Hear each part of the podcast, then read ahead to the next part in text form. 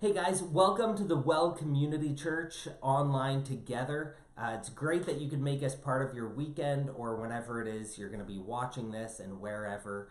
Uh, it kills me that we can't be together in person, but I'm loving the technology that we have that makes it uh, possible to still be able to connect with one another uh, live and through Facebook, YouTube, all the various channels. Um, so thanks for making us part of your weekend. And whether you've been attending the well for a while now, checking us out online for a bit, or you're brand new to discovering who we are, we are a church located in Binbrook, Ontario, which is part of the city of Hamilton. And um, maybe you're just looking for a pastor, you're looking for some spiritual guidance and direction in the midst of these uncertain times. And I just want to say welcome. Uh, thanks for being here. You're in good company. Um, this is just a place for us to connect with one another, to encourage each other, and to keep our eyes focused on the person of Jesus and the hope that we have that's found in Him. Uh, so I hope you enjoy this evening and our time together. Um, feel free to comment as you'd like and connect with one another in the uh, comments if you're watching on Facebook or on YouTube, and just interact um, that way. Uh, also, I wanted to let you know that in addition to just the message this week, I've also tried to put together an order of worship. It can be found on our website, www.thewellbinbrook.com.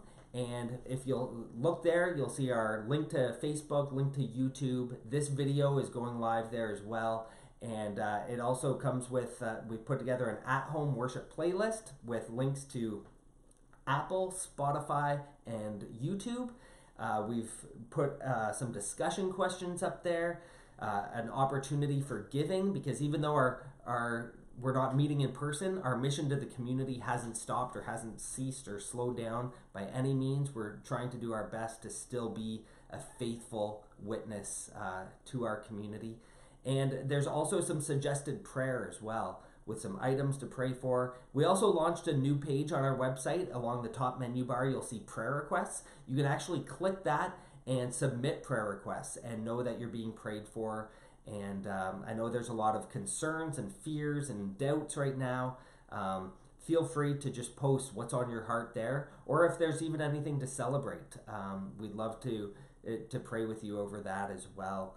But um, we are looking into how to incorporate more worship. Uh, I know I've talked to Chris a couple times, and we're going to chat some more this weekend about how we can possibly incorporate worship in our time together on Saturdays, but perhaps also throughout the week, whether it's a Zoom uh, hangout room and we have some worship there, or if it's some pre recorded stuff that we can post throughout the week, just to keep a posture of worship and our eyes fixed on Jesus um, every day of the week. Now, we're also looking at how to best in, involve the kids and engage them because I know parents, you're at home right now thinking, what do I do with my kids while we're in isolation? Um, Megan put together an awesome video this week. Uh, she's launched a new kids program online. That's on our YouTube channel as well, and it will also be on our website, thewellbinbrook.com. And she has a coloring page. Uh, she talks to them. She has videos and a song for them to learn and perhaps we can also set up a Zoom hangout there as well. I know my son had one this week where he uh, just had a Lego playdate with one of his friends from, from school, and they just built Lego uh, and looked at each other's creations through the screen. So uh, there's a lot of uh, resources available to us. If you have any ideas, make sure to shoot me an email at kevin at thewellbinbrook.com. We'd love to hear that. But let me just open up in a word of prayer, and then we'll get into our message this evening. Heavenly Father,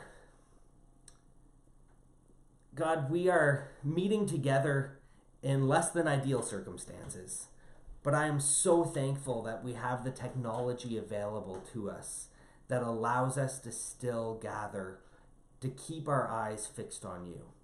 God, I think of the passage in Hebrews where it says, Don't, don't give up and don't neglect meeting together. And I'm just so thankful that even though we have to remain socially distant right now, that uh, we still have these means to be able to connect and uh, encourage one another in our journeys and relationships with you. God, help us to be a non anxious presence in our community. Help us to love our community well during this time and love our neighbors well. And God, I just pray that for those of us who are grieving, I know there have been people who have lost loved ones due to this disease and they're grieving. And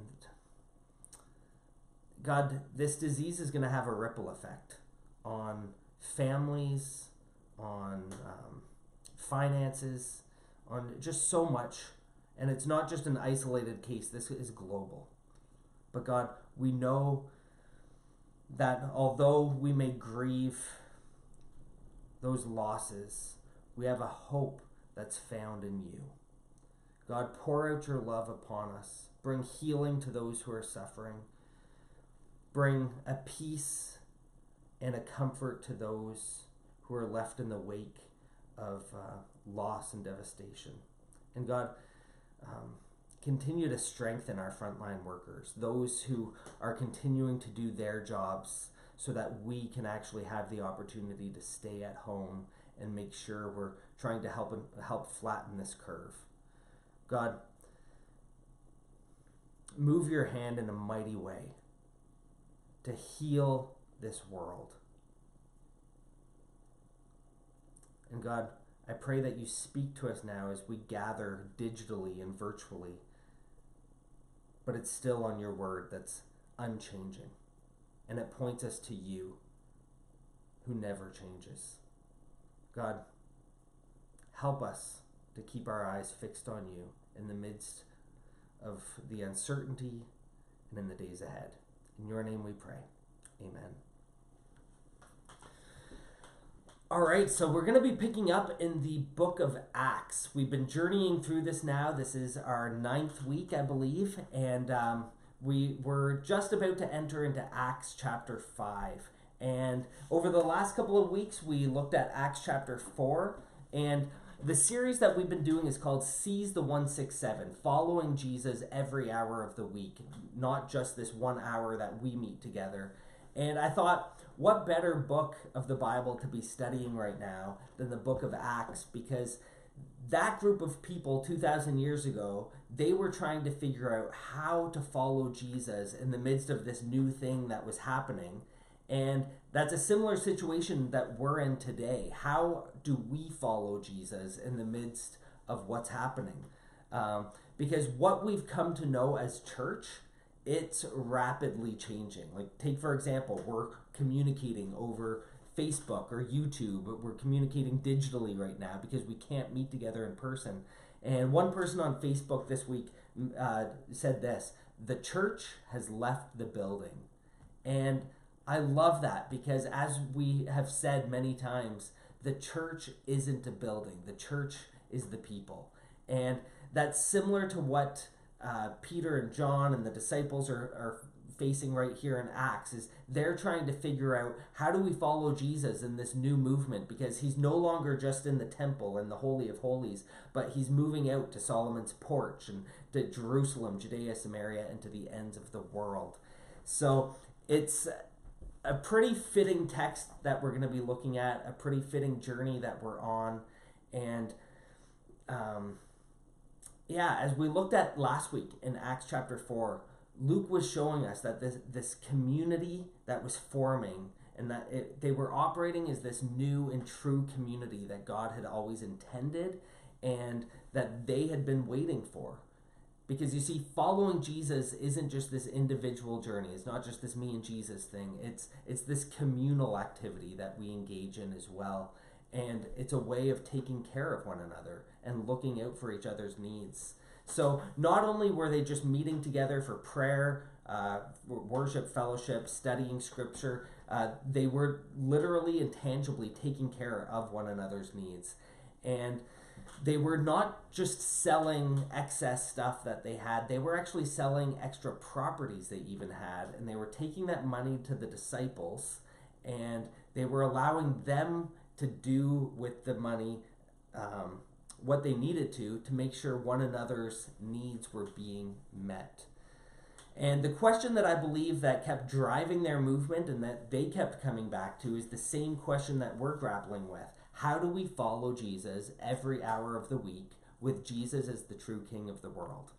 And that's the question I want to wrestle with tonight. And as we're going to see, I believe following the way of Jesus means being authentic and participating in his new kingdom by taking care of one another's needs. So let's get to the text. If you have your Bibles, flip with me to Acts chapter 5. Um, it's probably best that you do have a Bible right now. So even if you have your phone and the YouVersion Bible app, uh, that's a great version. Um, it, it follow along because it's going to be a little bit harder to put up. I don't have a screen behind me or anything, but I will try and work my uh, magic to get something up so you can follow along on the screen as well if you don't have a physical Bible. But let's read Acts chapter 5, starting in verse 1. But there was a certain man named Ananias who, with his wife Sapphira, sold some property. He brought part of the money to the apostles, claiming it was the full amount. With his wife's consent, he kept the rest. Then Peter said, Ananias, why have you let Satan fill your heart? You lied to the Holy Spirit and you kept some of the money for yourself. The property was yours to sell or not sell as you wished. And after selling it, the money was also yours to give away. How could you do a thing like this? You weren't lying to us, but to God. As soon as Ananias heard these words, he fell to the floor and died. Everyone who heard about it was terrified. Then some young men got up, wrapped him in a sheet, and took him out and buried him. About three hours later, his wife came in, not knowing what had happened. Peter asked her, Was the price you and your husband received, or was this the price you and your husband received for the land? Yes, she replied. That was the price. And Peter said, How could the two of you even think of conspiring to test the Spirit of the Lord like this? The young men who buried your husband are just outside the door, and they will carry you out too. Instantly, she fell to the floor and died. When the young men came in and saw she was dead, they carried her out and buried her beside her husband. Great fear gripped the entire church and everyone else who heard what had happened. The apostles were performing many miraculous signs and wonders among the people, and all the believers were meeting regularly at the temple in the area known as Solomon's Colonnade. But no one else dared to join them, even though all the people had high regard for them. Yet more and more people believed and were brought to the Lord, crowds of both men and women. As a result of the apostles' work, sick people were brought out into the streets on beds and mats so that Peter's shadow might fall across some of them as he went by. Crowds came from the villages around Jerusalem, bringing their sick and those possessed by evil spirits, and they were all healed. So let's start by clearing the air. Uh, this is an uncomfortable story. Uh, you've got this guy, Ananias, who, with his wife, keeps part of the money from the sale of their property, um, and they bring the rest of the money to the church pretending that this is all the money that they have from the sale. And Peter then unleashes on him, and Ananias falls to the floor and dies. So, understandably, the people who are witnessing this, they're freaked out. Some young guys come in, take the body away, and bury it. Three hours later, Sapphira, his wife, has no idea what's gone on, and the same conversation is had between her and Peter, and then she falls over and dies. Right then, right there and everybody's freaked out all over again. It's uncomfortable, right? But let's not forget, as we're going to see, following the way of Jesus means being authentic and participating in his kingdom by taking care of one another's needs. So, let's make a few observations on this text. Because first, we have to talk about economics and generosity. Luke, the writer of this book, the book of Acts, he's he's telling us a story. And I don't mean it's this fictional story, it's not made up, but what I mean is that he's designing and crafting the story in such a way to deliver a message.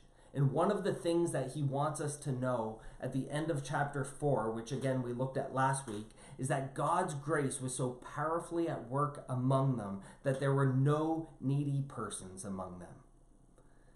Because you see, according to Luke, one of the most direct results of the grace of God at work is people taking care of each other's material needs. I want to say that again. According to Luke, one of the most direct results of the grace of God at work is people taking care of each other's material needs.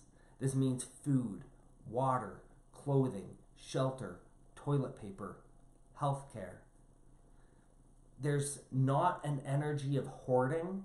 There's not a spirit of selfishness or self preservation.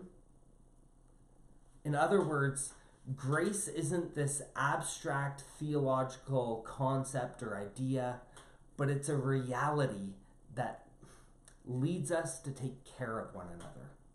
You see, grace has implications. Grace leads us somewhere, it moves us. Grace creates this human connection and community that's grounded in real needs being met by real people in real ways. So, what's been interesting with this pandemic with COVID 19 is that by being forced to socially distance ourselves from one another, I believe it's actually showing us just how much we truly need each other, how we need to look out for one another and avoid this, this spirit of hoarding. Like, for example, those pictures where you see the elderly going to the stores to get some food or toilet paper and the shelves are just empty because they didn't have a chance to get there quicker. Grace has implications. A few weeks ago, most of the world, knowingly or unknowingly, kind of worked off this belief. They worked off the belief that we're, we're on our own, we're each on our own that it's up to me to make my way in this world, to figure it out, to work hard, to get what I want, to get what I need. But what Luke is showing us in this text is that in the early church, you weren't on your own. There were people looking out for you, people who had your back, people who stepped in and made sure that you had what you needed. And what this pandemic is reminding us of is the fact that we're created to be in relationship, that we need each other.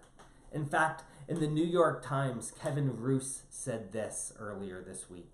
If there's a silver lining in the crisis, it may be that the virus is forcing us to use the internet as it was always meant to be used to connect with one another, share information and resources, and come up with collective solutions to urgent problems. Whew that quote feels like it's coming straight from the book of Acts, written for the modern day. So let's follow the example of the early church. Let's look out for others, have each other's back, step in and make sure others have what they need. And not just during this COVID 19 pandemic, but as a way of following Jesus in all of our days ahead. So now we need to talk about Peter. Because what's the deal with this guy, right? Like, why does he unleash on this couple? Isn't the church supposed to be about grace? Wasn't it gener- generous enough that these people gave money at all to the church?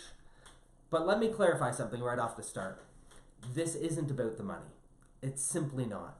Peter even explains that they could have done whatever they wanted with the money. So, to, or, in order to understand what this is about, we need to look at some of the backstory because Peter has a p- bit of a past if you know anything at all about Peter, you probably know he was a follower of Jesus. He was one of the 12 disciples.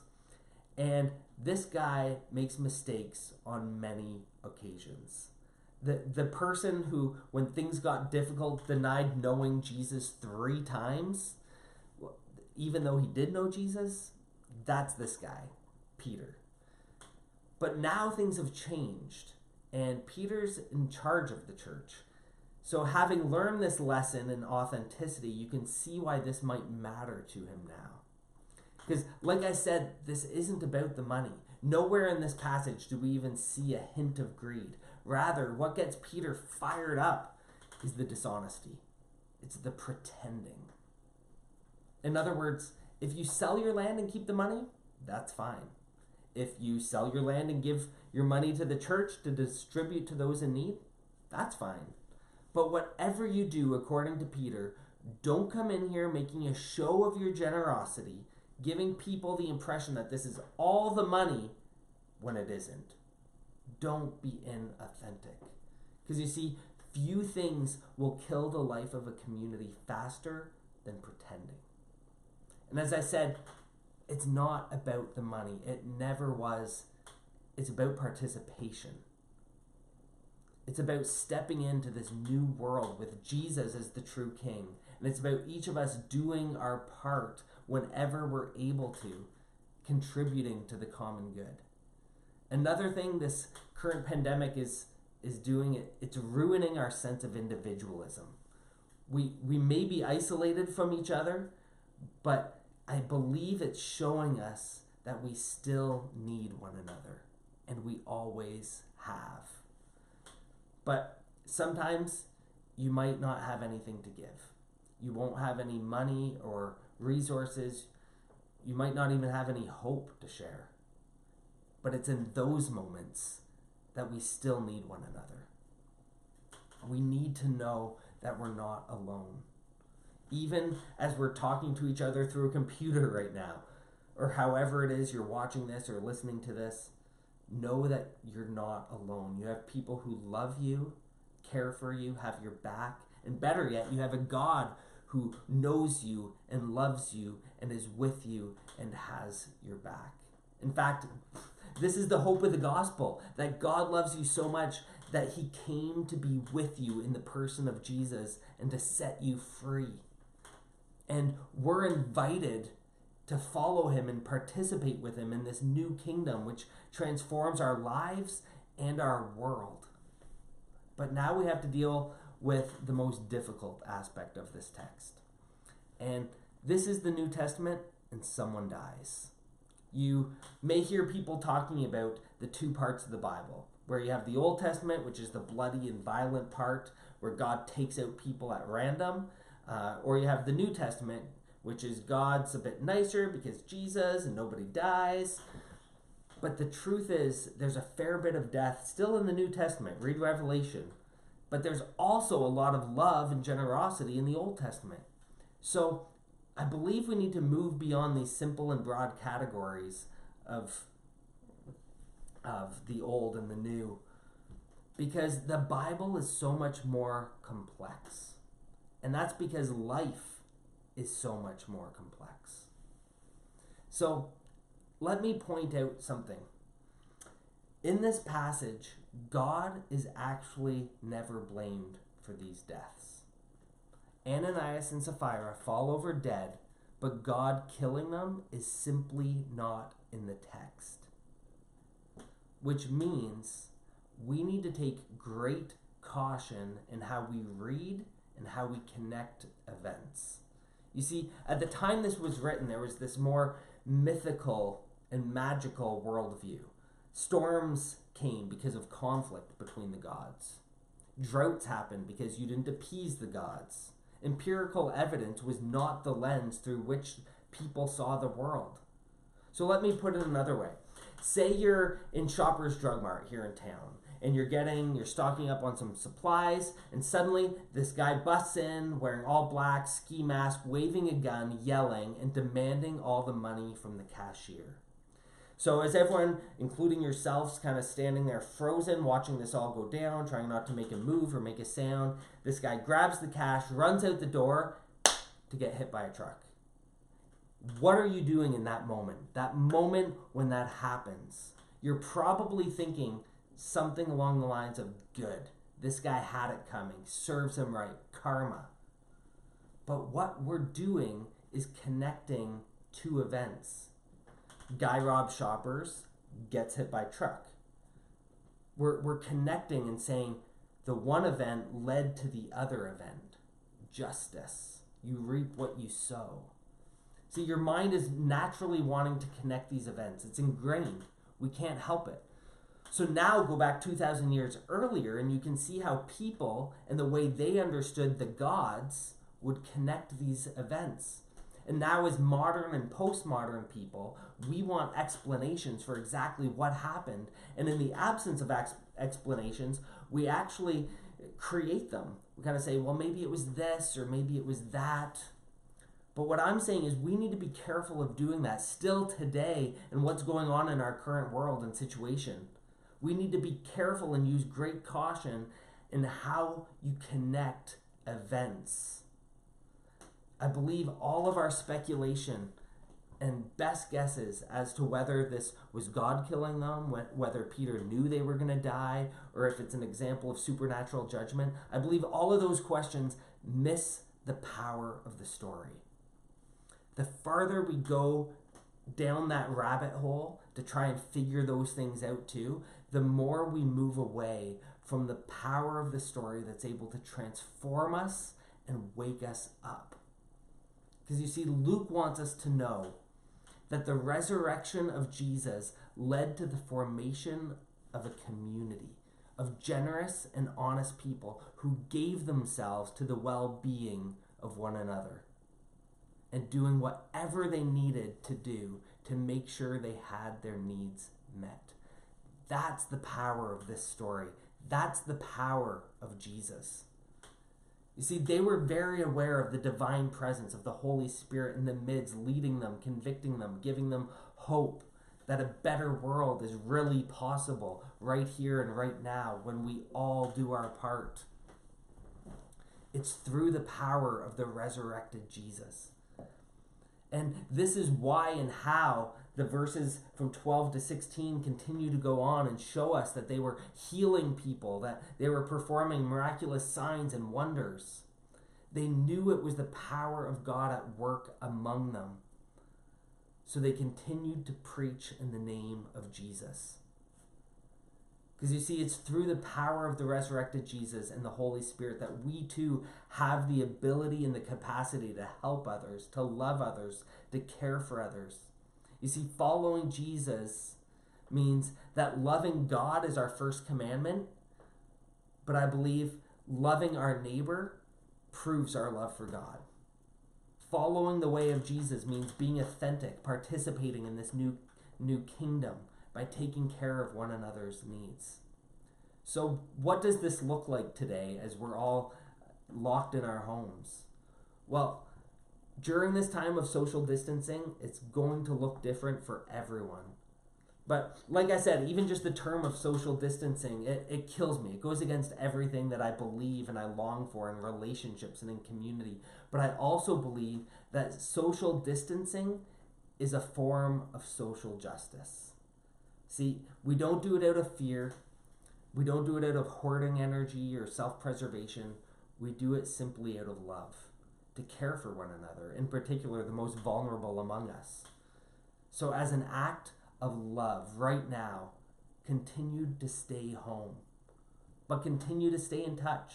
Utilize the technology that we have to, to call family and friends, to stay more connected than ever, and most importantly, to set aside time each day to focus on your relationship with Jesus.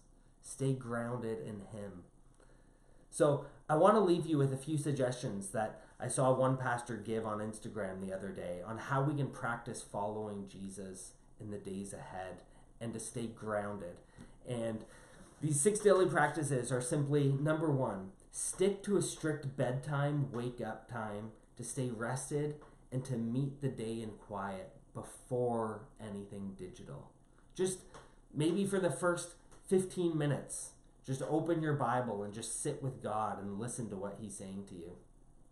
The second is practice con- con- contemplative prayer. Don't just speak to God, don't just pour out your requests. You can do that, but listen to Him as well. Listen to His still small voice and what He's saying to you. Three, schedule some daily cardio and exercise anxiety in the air, anxiety is in the air. We can feel it in our bodies and i believe it's good to get in touch with our bodies and what they're saying to us. Four talk a lot to family and friends on the phone. Uh, if you can uh, facetime them uh, video call them L- let them know that you're there and that you love them you're thinking about them.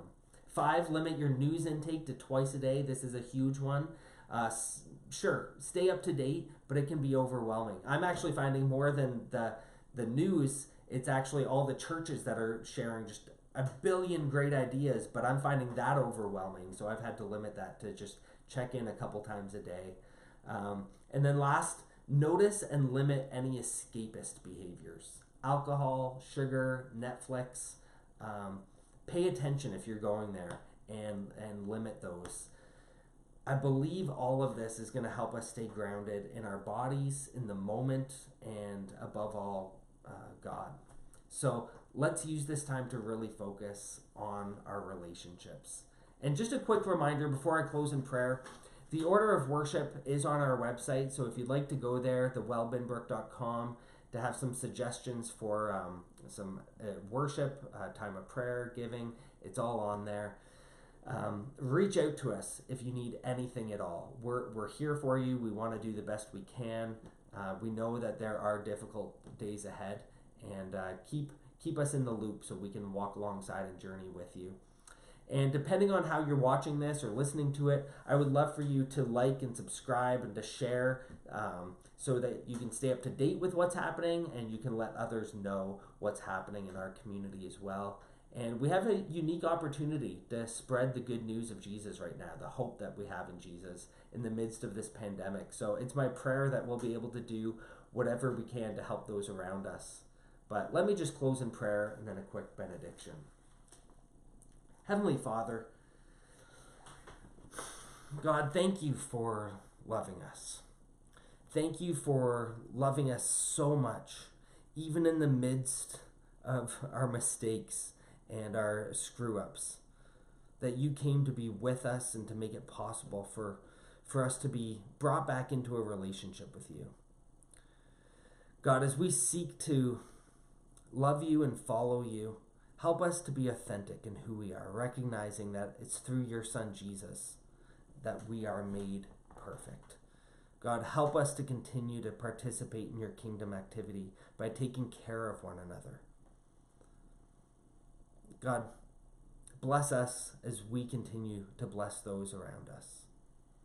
God, we acknowledge that we're facing some pretty scary times and um, there's just fear in our midst. God, but may you continually remind us that in you there's nothing to fear. We pray for the eradication of COVID 19, for the healing of those who are sick. And God, help us to just continue to be a non anxious presence of peace and love in our community. We surrender ourselves to you as the true King of this world. Thank you for being in control. It's in Jesus' name we pray. Amen. So I look forward to the days that we can come back together, uh, meet in person as the Well Community Church. But for now, um, follow some of the suggestions to continue your time together online in worship and stay faithful to the peace and the presence of Jesus. May his grace and peace be with you. Amen.